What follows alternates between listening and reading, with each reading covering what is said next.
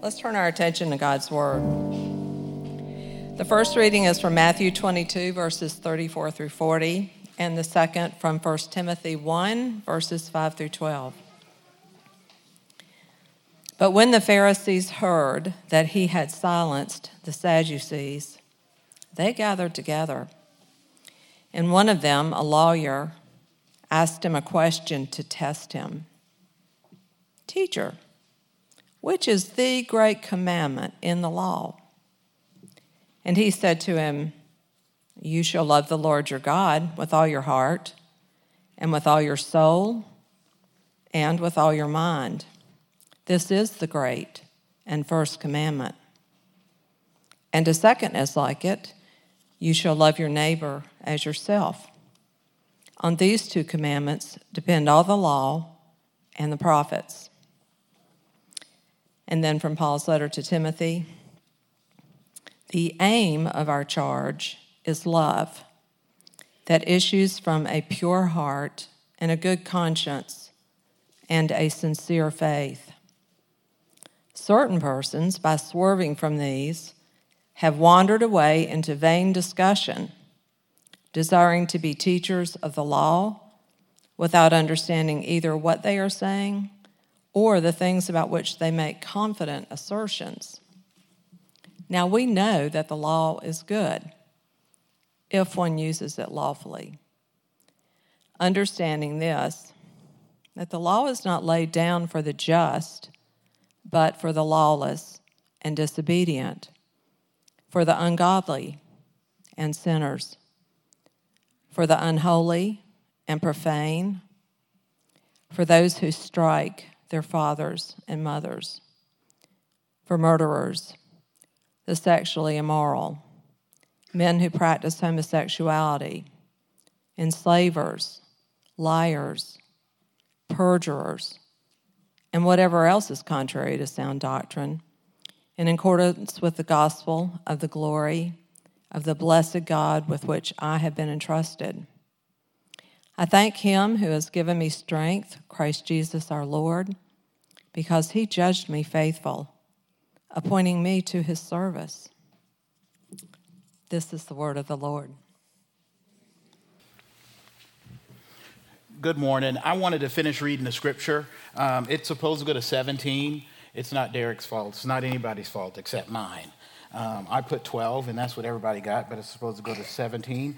So I'm going to continue reading, beginning at verse 12, where yours stops. I thank God who has given me strength, Christ Jesus our Lord, because he judged me faithful, appointing me to his service. Though formerly I was a blasphemer, persecutor, and insolent opponent, but I received mercy because I had acted ignorantly in unbelief. And the grace of our Lord overflowed for me with faith and love that are in Christ Jesus. The saying is trustworthy and deserving of full acceptance that Christ Jesus came into the world to save sinners, of whom I am the foremost. But I received mercy for this reason that in me as the foremost, Jesus Christ might display his perfect patience as an example for those who were to believe in him for eternal life. To the King of the ages, immortal, invisible, the only God, be honor and glory forever and ever. Amen this Word of God.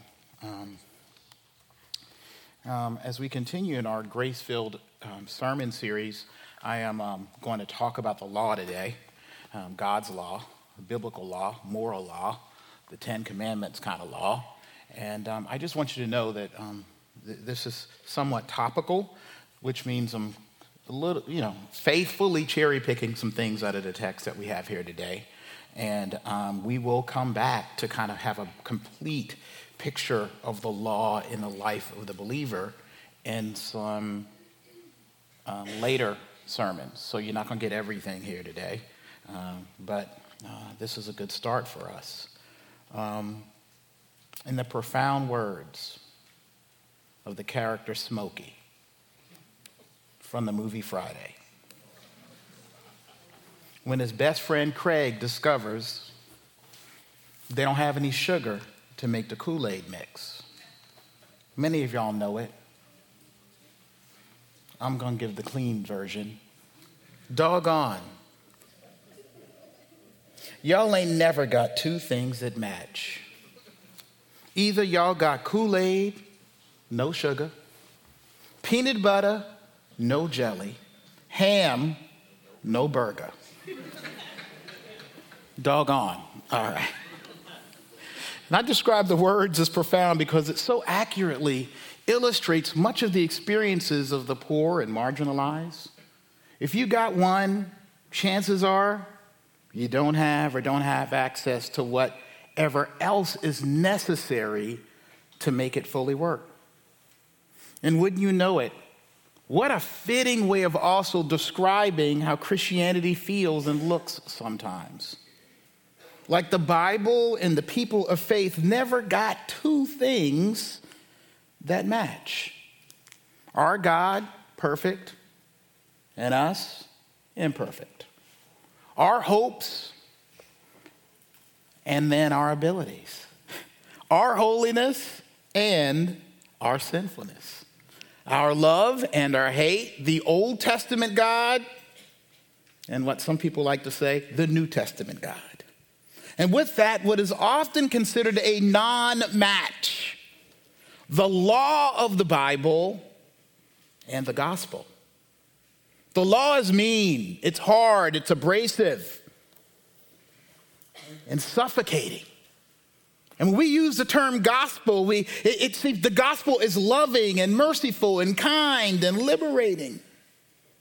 But good news this is not Friday, this is Sunday, right?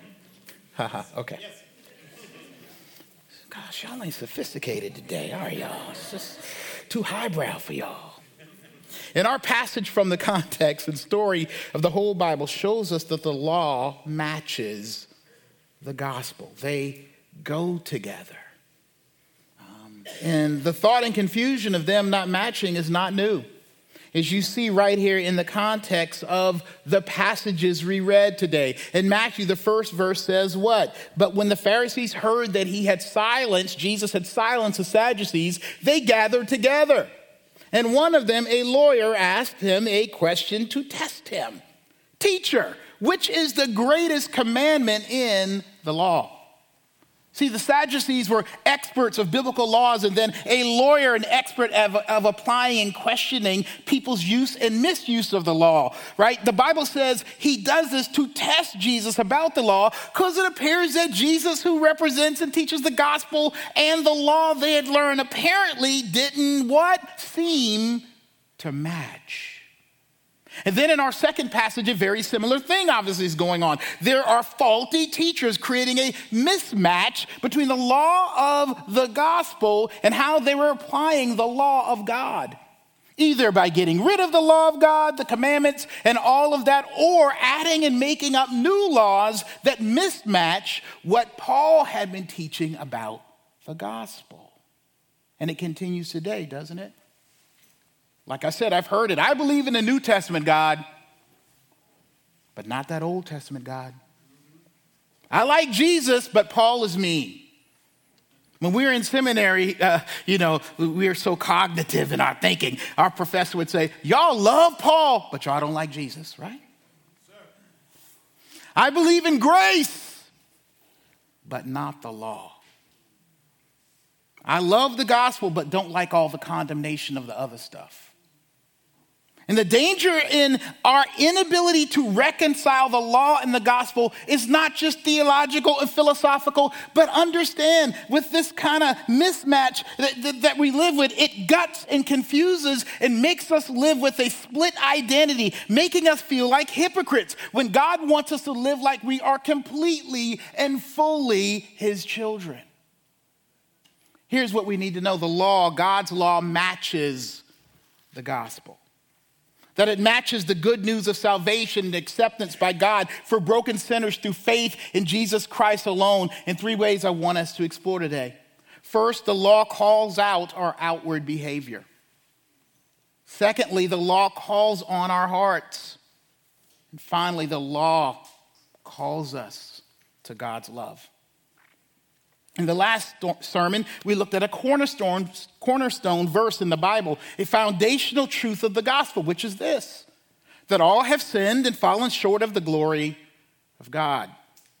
That the gospel came because we all, we are called, we all have fallen short, and we are all called to outwardly glorify God and have failed to do so. Look at what this Timothy passage says in verse 9 here. It says here, understanding this, that the law is not laid down for the just, but for the lawless and disobedient, for the ungodly and sinners. I'll just do the first part there and then jump down to verse 11 in accordance with the gospel of the glory of the blessed God with which I have been entrusted. And then look how he ends this uh, final verse here uh, that we have to the King of the ages, immortal, invisible, the only God, be honor and glory forever and ever. Amen. The law God gives us in His Word, what many of us boil down to rules of what's right and wrong, and do not do this, and don't do this, and don't whatever, and to, to, to moral living is actually about God's glory and His goodness and His holiness. And the law is a reflection of God's glory, of who He is, written and revealed to us, most specifically in the Bible, but also then in general, woven into the very fabric of our humanity. As those the Bible says who were created and made in his image, we, we, not only bear his image, but we actually bear his law in us. We have the ability to bear it and reflect it. As the law is followed and upheld uh, in our lives, it mirrors God's character and glory in our lives. That, that we were created to, re, to reflect him out in the public, in society, as we live in our outward behavior. That as we live life lawfully in the world, it projects Him, if you will, on the canvas uh, of the world, of our relationships, on the walls of our cities and communities and in our civil laws. Not only what the law says is right and wrong from God, but how He is right and true and good and pure and bright and beautiful. When we live lawlessly, when we break God's law, when we live sinfully, we, we, we dampen, we, we darken, we, we, we, we distract from the glory that God wants to show the world and display in our lives. And thus, as his character, being the standard for himself, is lived out among us through the law, the law in turn, by, by default, is the standard for our humanity. If we look at the Matthew passage, and, and again, we'll dig into this Matthew passage uh, more later in another sermon, but, but look at what it says that this, that this law is about how we treat and live socially in our relationships. Jesus says, What is the first and great commandment, right? Love the Lord God with all your heart, mind, and soul, right? But then it says the second law is, is like unto it. The second law goes with it love your neighbor as yourself. This is about human dignity. This is about human glory that God has created us to have, right? This is the standard of our humanity found in the law. And then look beginning at verse 8 in Timothy passage. It says, Now we know that the law is good if one uses it lawfully. Understanding this, that the law is not laid down for the just, but for the lawless and disobedient. It says, For the ungodly and sinners, for the unholy and profane, for those who strike their fathers and mothers, for murderers, for sexually immoral, men who practice homosexuality, enslavers, liars, perjurers, and whatever else is contrary to sound doctrine, in accordance with the gospel of the glory of the blessed God with which I have been entrusted. I know y'all thinking, that verse right there, brother, you in trouble, right? Let me say this this sermon is not the one about why and how homosexuality is a sin or against God's law. That, that ain't this sermon, okay? This is not a sermon where I'll explore whether all slave owners and traders, which would include many of this nation's uh, forefathers and many church forefathers, are in hell right now, right? That ain't the sermon. And though I can't stop you from taking this where you want, for the purposes of this sermon, I'm going to say that Paul is giving a list of what the believers he would, was writing to would consider a given, of what was unlawful and sinful behaviors. In other words, Paul is for them, so it might be a little different today, or the list might be longer today, but for them, making it easy to see that the law is obviously good for society as it calls out what is obviously wrong and obviously wrong to them and, and below, you know, obviously wrong to them, below lawful and moral behavior that God has for us. Paul is using this to invite them to a deeper understanding of the gospel by using the, let me tell y'all what's wrong with the world today list, right? The, the what's wrong with people today list. What's going, in our wor- going on in our world that's so bad list. The bad behavior list for the people he was writing to be drawn in. If he, or rather I, was writing this list today, if I had a chance to write a little bit in the New Testament, which I won't, you know what would be on my list? Porch, porch, package, pirate. You know why? Because that's just plain wrong. Right? It would be in this list of what's just plain wrong. Right? It, it's below standard humanity, right? Standard. It's standard for you to value yourself and your neighbor. That ain't your package, right? To be on a to be a porch package pirate.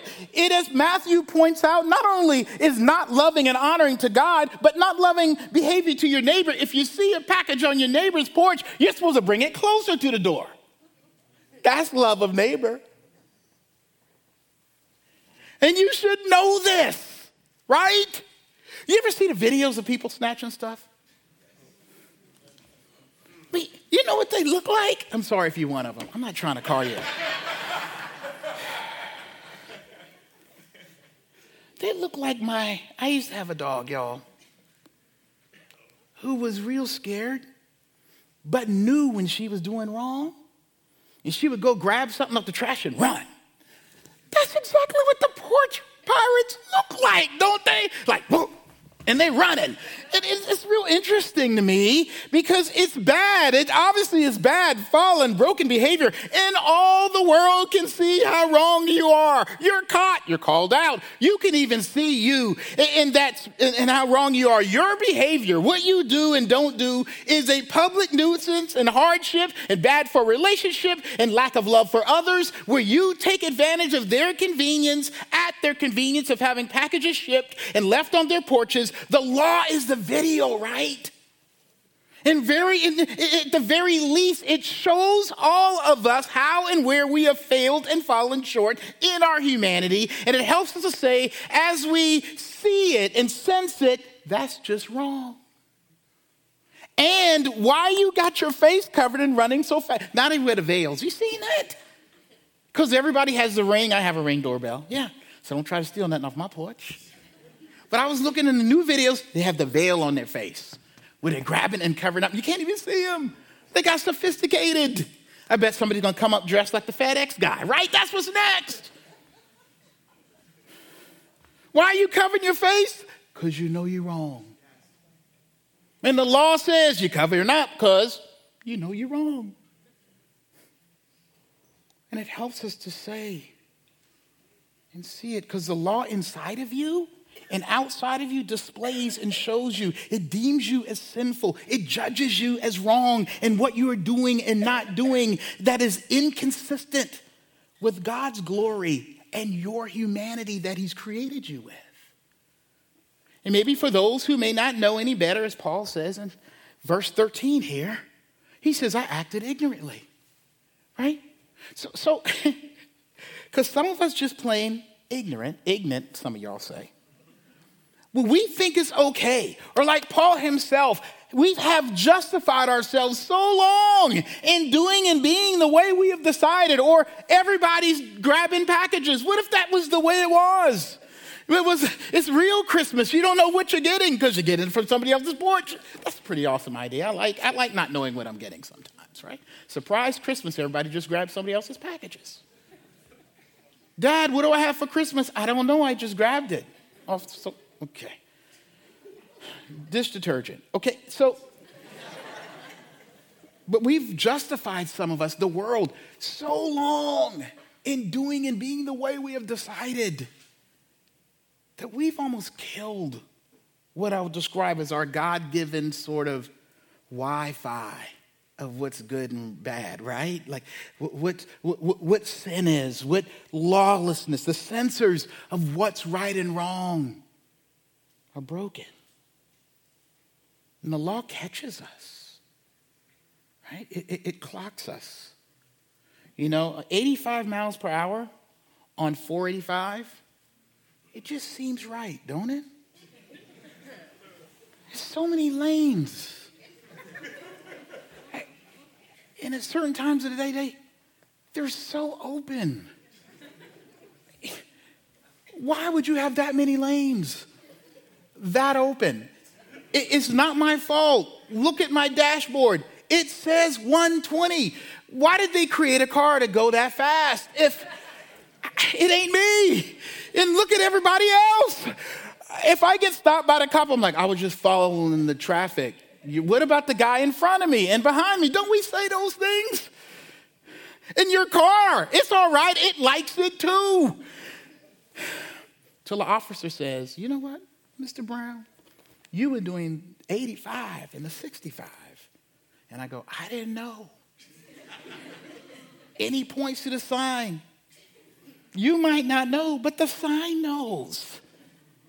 Right there in black and white, and all sorts of arguments go in our head. They try to keep me down. They stop me because of my Clemson tag, whatever.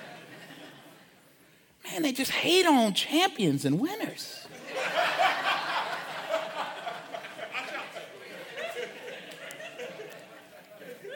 But sometimes our, our sinfulness, our, our, lawlessness can be an, a, an onset. It's like a habitual, aggravated ignorance in us. And thank God for the law. It stops us, it arrests us, it videos us, it shows us this is not the humanity God created you to live in. This is not the humanity God created someone else to have to live in because of your brokenness. You're adding to the mess, right? That's this whole list, the list I was talking about, and you know, of course, we're going to focus on certain things in this list. Oh, he's talking about this, and this person's worse than others. Look at the end of the list that Paul gives us between verse 8 and verse 11. It says, and anything out of accord of sound doctrine. Remember last week I said the Bible talks about everybody? Here we go. There you are in the Bible. Everybody live according to sound doctrine today. Perfect. Where you at? Right? So we, recognize that the, the law helps us see where we are blind. It shows us where our doctrine about what is holy and what isn't holy is not where it should be. Paul tells us in another of his writings that he wouldn't know what good and bad was. He wouldn't know if he was good or, or, not good, or, or what was wrong or right, or what was holy or not holy, or how he was below the standard human dignity level he was living and treating others. I mean, look at his personal list. He says he was a blasphemer and a persecutor and insolent. I was a murdering zealot who was wrong in thinking I was acting for God. This is not just somebody who, you know, is just doing the normal thing. He is persecuting people. He is uh, tracking people down and killing them, and then saying, God told me to do this. I was thinking I was serving God for the public good. And in large part, the, the law convinced me and showed me not only that I was wrong in what I did, but not right in who and how I was personally. Because the law is not just about calling out and calling into account our behavior. It is personal as it deals with the deeper personal issues of lawlessness and sin in our hearts through the personal work of God who uses that law in our hearts. Now, I want to distinguish something here because I think in our, our society we use these words, personal, and we confuse it. When I say the law is personal and it works personally, it is not saying the same thing as you're being wrong or right before God and others and yourself is private. Personal sin affects many. right? I'm not sure there's any such thing as a private sin, right? Hidden, covered, but never private, right? Because all sin, law breaking, ignorance manifests in our relationships with God and others in our public life and how we play a role in shaping our society. But the point here is that the law says you are personally troubled, right? Your life is off because your mind and soul and heart are broken or untouched or uninformed by what God says and has done. You see in these passages before us how Jesus, in, in the Matthew passage, he goes from the legalists are coming and saying, okay, let's talk about the law. And then he, they bring this law, this big bad standard of rules and moral do, do's and don'ts. And many of them they had made up and, and, and changed and shifted. And, and Jesus says, let's make it not be just that and switch it to and, and, and, and, and, and, and clarify it to this how you love your neighbor.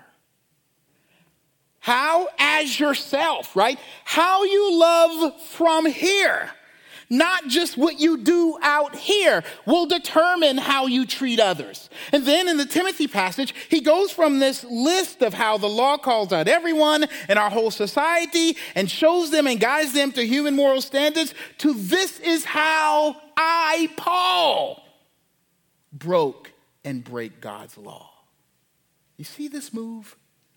This is what the law showed in my life. This is what it revealed about me, and most importantly, my, my heart. And the law is able to draw that out and open me up and show me how sad or destructive or distracted or damaged I am. It gives me a divine diagnostic test for what is going on below the surface and behind the behavior. You know, it's like that thing that the doctor hit your knee with, that reflex thing. Doc, why you got to hit my knee, right? Because if your knee, if your leg don't kick when that thing hits your knee, something wrong with you, right? It's, it's an outward boot on the outside, and if your knee don't kick, something wrong with your nervous system or something on the inside right? God's rules and commands and standards, it clashes with us and our reactions and reflexes, whether we are moved to respond or reject or love or not love or hate, and not tells us, and then that tells us something. It tests and diagnoses us personally from the outside behavior that everyone does and leads and shows us on the inside and personally why and how we are malfunctioning. Common illustration in our sonship mentoring we're going through. Um, our mentor um, through Serge is Stu Batstone. And Stu has this corny shark toy, right? And so, in the middle of some deep discussion, he'll say, Here we go, here comes the shark. I'm like, Okay, not the shark again. Every mentoring session, well, y'all know about the shark? Yes, we know about the shark. Don't show us that toy rubber shark again, right? This is you, Howard. Uh huh, uh huh. You just show the fin, but underneath are real teeth, right? Um, okay, Stu, right? Where the fin, though, is the behavior, the moral stuff, the stuff we can trick people with, just, just the surface. What we see people doing as wrong, but the law as it works says, it's worse below the surface. The behavior the law tells you is wrong is attached deeper down to the shark, to the teeth, right? To the dangers of the heart and the soul. So Paul lays out this list of things the law convicts and judges us, but then he turns on him and he turns it on his own life, and he has his own little list that we broke down. In, in verse 13, he, he says this the saying is trustworthy and deserving of full. Um, wrong verse here. Let's go back to 13. Though formerly I was a blasphemer, persecutor, an insolent opponent, but I received mercy because I had acted ignorantly in unbelief, and the grace of our Lord overflowed for me with the faith and love that are in Christ Jesus. The saying is trustworthy and deserving of full acceptance that Christ Jesus came into the world to save sinners, of whom I am the foremost. This is not about behavior anymore, is it? The law, Paul is saying, not only pointed out what was personally wrong before I became a believer. When I couldn't and wouldn't even hear or couldn't believe, I was all of those things.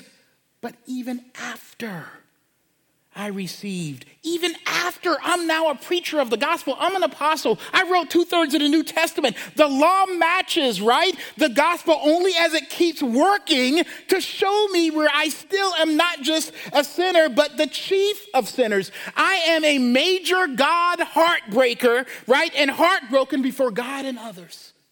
Here's what's interesting Paul's statement means that the law continues and appears to grow as a tool. I said grow as a necessary tool and thus match for believers to be able to mature in grasping the gospel, right? He's, this person is grasping the gospel uh, in an incredible way by calling out and saying, Hey, I'm the chief of sinners. I see what God says, not only about my behavior, but as I come next to the holiness of God in His Word, in His law, as it reveals who He is, oh my gosh, I see myself in a greater and deeper light.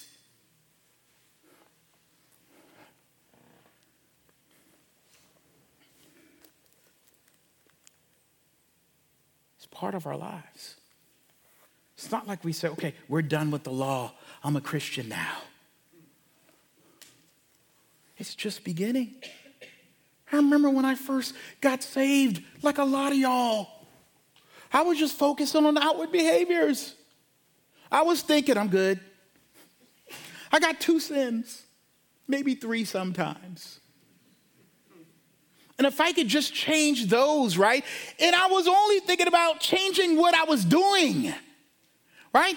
In fact, and then all of a sudden, God's law, you know, Jesus is so good. Lord, we don't commit adultery. We don't, we don't, we, we, we're good. We, we don't do those things. Have you ever thought it in your heart? Oh, Jesus, why? Right? The, the law is a tool of grace in your life. Man, again, when I was first saved, I thought I wasn't that off. I thought I was about to be holy. I thought those three sins go away, I'm ready to Enoch out of here, right? Taken up in the chariots of fire in eighth grade. If I could just, if I could just have gotten my grades up, gotten that A, right? Stop staying up on Friday night watching um, Dallas after Incredible Hulk, right? That was evil. You're not supposed to watch sneak and watch Dallas, right? That's what adult, right? If I could just stop that. See, I'm being corny on purpose because you're a kid. You think that's what it takes. And then the law went here. Oh Lord, I'm in trouble. You mean my soul, my heart, my motivation?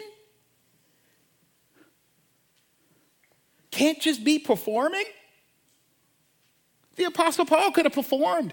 He probably, I'm just going to guess, he probably wasn't doing the things on that list, verses 8 through 11. There's a good chance. And the man had doctrine, he wrote Timothy, right? So, how could he be the chief of sinners if the law which convicts us of sin didn't do so at a personal and deep level. If you're sitting here and you're just thinking about your behavior, there's so much more to grow in in the gospel. Which points us to something else. The law is deeply personal because it is enforced by a person. You've heard the statement, here comes the law, right? And it means the police. It refers to a person. The law of God is personal because the law works and is carried out, enforced, and applied by the person of God. And why Paul says here in verse 8 if the law works lawfully, it is good. All right? The law is good then only if it is who's the only lawful person? God who is at, if God is at work in it, with it, and for it. The law is only lawful if it's done godly, right? it is not lawful because it is the law. Oh, we're, we're exercising the law. There is no guarantee that's lawful. I mean, you, with the new social consciousness around police violence and the way the legal system has been neglectful through the 13th Amendment laws and all the stuff you can watch on Netflix, I watch so much of it. We know this idea. And we fear that it is true. We get what it means for the law to not be done lawfully when it is inhumane, when it is not personable, when there's all sort of personal, private reasons people are doing it, when it is faceless and heartless and surgical, even as it represents a public and social and moral standard, it can be impersonal and institutional and litigious and, and, and hard on people and, and condemning. Look at what the Apostle Paul says here again in verse 8. He says, Now we know that the law is good if one uses it lawfully, understanding this that the law is not laid down for the just, but for the lawless and disobedient, for the ungodly and sinners. Do you see that? The lawless. Those who don't see the law in their lives. Those without the law in their lives. Understand this that is synonymous as being those, hear me, without the lawgiver as Lord of their lives. Okay? There's something that doesn't match here all the time. Some people are legalistic, right? But they don't have the lawgiver God in their lives. You can't have the law and it work well without the lawgiver, the Lord, who is holy, actually working it in your life. Um, we, we know this because Paul says that he knows he's a sinner because he doesn't meet the standards and falls short of standard. But that truth is only good and for and to him if what else is true. Look at verse 17. He says it to the King of the ages, immortal, invisible, the only God. To him be honor and glory forever and ever. Amen. He didn't say, oh, great, all the lawgivers, all the teachers, all the people, to the honor and glory of all the people who can make this work for themselves. He's saying to God who is the king, the law keeper, but also the lawgiver, the enforcer of God's holiness. The Bible is telling us that there is no guarantee of right and good and loving use of the law just by it legalistically enumerating and listing and pointing out and showing how bad you are. There's no power in that. And you are sure to be condemned. I man, this law is so good at showing you how bad you are. The law is. I mean, we, we, we could, I could unleash some stuff, right? And make myself feel good in the middle of it, right? and, to, and kind of convince you to be like this person or that person, right? And, and, and you are sure to be condemned, right? And left feeling worthless or unloved or left behind or left lawless without Jesus being the judge, lawyer, lawgiver, and lawmaker. The law of God, the rules and moral teachings of the Bible only match the gospel's power for transformation and good change if they meet in the personal relationship and person of God in Christ Jesus at work in your life. And some of you trying to live moral lives. You're trying to just be good. You get the law, but you're not getting the Lord. You don't have Jesus. You don't, you don't trust him to be the one to work in your life, or else, like the teachers Paul is addressing in verses six and seven, and the ones Jesus confronting in Matthew, the law can quickly become ways of oppressing and misjudging others and yourself, and, and under and overvaluing people, or being manipulated, or, or be put in bondage to all kinds of man made and human shaped, and oftentimes religious church mess. How, how many of us have come out of churches that we can describe as legalistic? Because Jesus was secondary to the law. You had to stop, right? It wasn't like accept Jesus. I, have had people come to me and say, I would like to come to Christ, right? but I got I'm too bad. Right? So what you gonna do? Get good, then come to Christ? You're gonna be your own lawgiver. You're, you're gonna be your own healer. You, you, you're gonna fix here first and then be acceptable to Jesus. It doesn't work like that.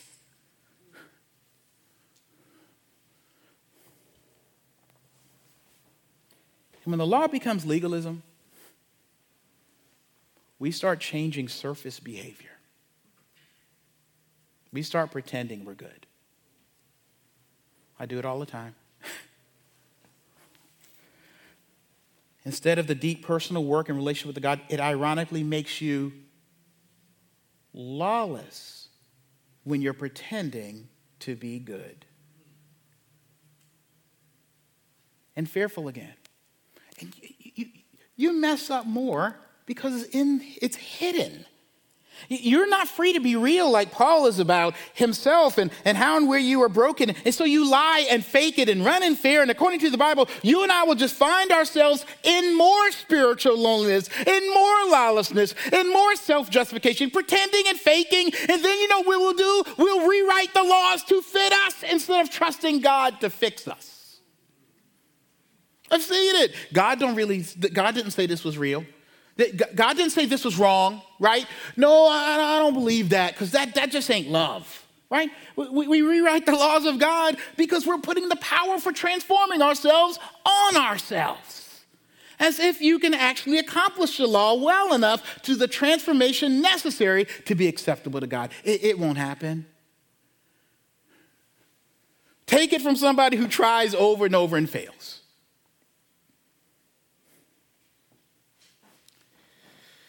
We'll keep the shark below the water. We'll remain hidden because we are living in fear and not in the faith only, not in faith only in God, personally using the law to do it. I remember I did something. I'm trying to remember what it was. I think I hit my brother with something. That's probably right. No, I wasn't the, the beat up kind of brother. I was more like the, the psychological damaging brother.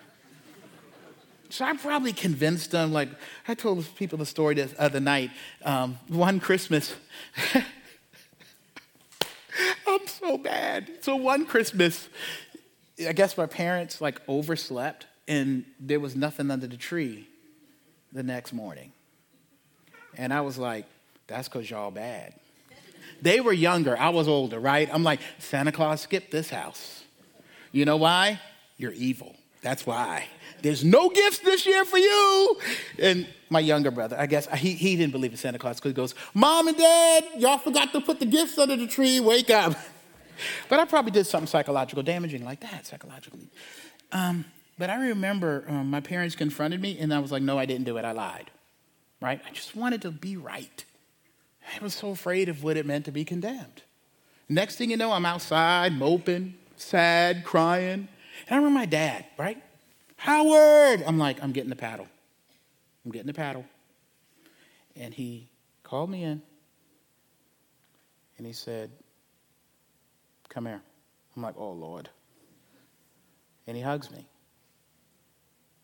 He says, You know, we told you and confronted you because we love your brother and we love you. You know, at that moment, he could have told me everything wrong with me. And I would have melted right there. It's not about the law. The law is important. It was important I was confronted in what I did. It's important to have a father who is the law giver, to lawfully use the law, not to condemn you, but to call you to himself close with this um, piece here. I'm not going to take too much time on the Matthew passage. Again, we're going to come back to it. But I want you to recognize this that being obedient to God means you're expressing and driven out of love to and for Him and others, and not out of fear. But Jesus saying this is, is standing, right? And saying what he's saying. He, he, he's bringing something really crazy. These lawyers want to know the ins and outs, they want to know the tricks to being lawful. Jesus, tell us the greatest commandment. He gonna mess up, y'all. We got him, we got him. And he brings up love the Lord your God with all your heart and love your neighbors yourself. And he leaves them needing a savior in order to properly follow the law. Jesus at that moment becomes the gateway, y'all. Right? He becomes the, the, the gatekeeper. He becomes the way for honoring God. Love being a lawful thing doesn't compute. It doesn't always make sense. It does not happen, does not match without the law abiding, love honoring, love of God happening as part of your story. Do you see it? Look at this passage one more time in verse 5. Look what it says. Look how he starts this. The aim of our charge, as he's talking to these teachers, is love that issues from a pure heart and a good conscience and a sincere faith. And then drop down to verse 12 again. I thank him who has given me strength, Christ Jesus our Lord, because he judged me faithful, appointing me to his service. Though formerly I was a blasphemer, persecuted, and insolent opponent, but I received mercy because I had acted ignorantly in unbelief. And the grace of our Lord overflowed for me with the faith and love that are in Christ Jesus. Paul is saying, because of what the law says about my sin, I can't get around it. Because of what it says about God's glory, about how messed up I am in my behavior, and how I live below the standard, and what a shark I am in my heart.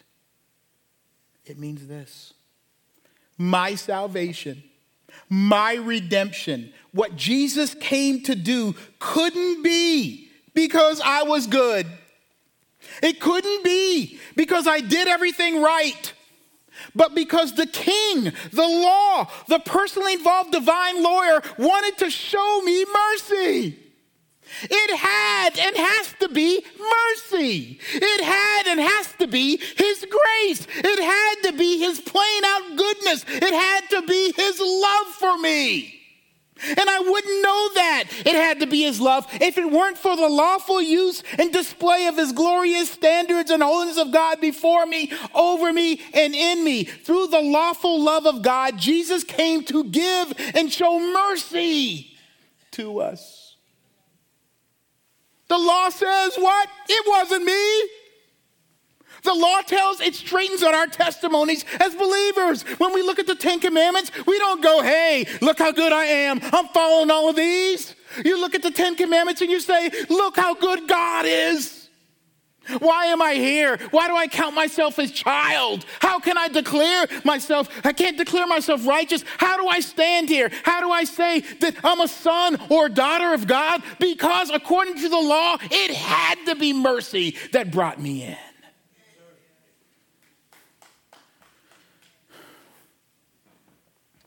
You see, the call to love God and neighbor flows out of an act of God's love for you. And you've got to know it. You see, on the cross, the gospel came to power of salvation for all. All kinds of lawbreakers, the ignorant, the insolent. The Paul, Apostle Paul says this in verse 16 I receive mercy for this reason that in me, as the foremost, Jesus Christ might display his, display his perfect patience as an example to those who were to believe in him for eternal life.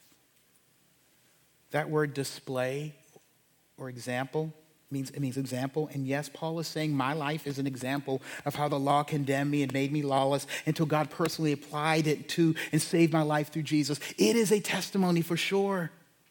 But y'all, this is more than Paul's example. Paul's display or Paul's faith and obedience. Paul is saying, My life is display for Jesus' faithful love to me.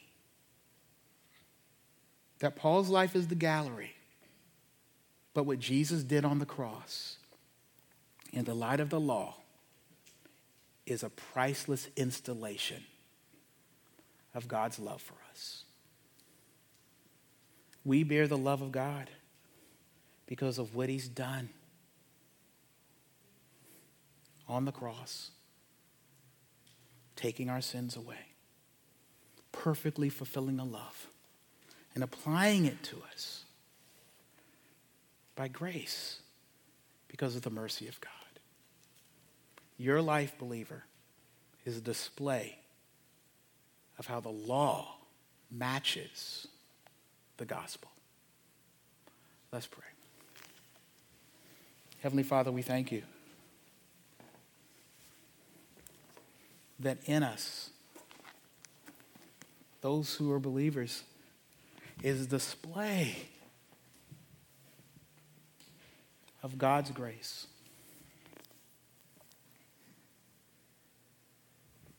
Lord, we're going to keep going back and forth with this. It's what we do. We're going to look at the law and try to live it apart from grace. Lord, so when we fail, deep in our faith, bring us back. Remind us, while it, it has to be grace, for all those who are, in, who are in sin right now, feeling condemned. Let them know what Paul discovered as the chief of sinners in light of the law that convicts us.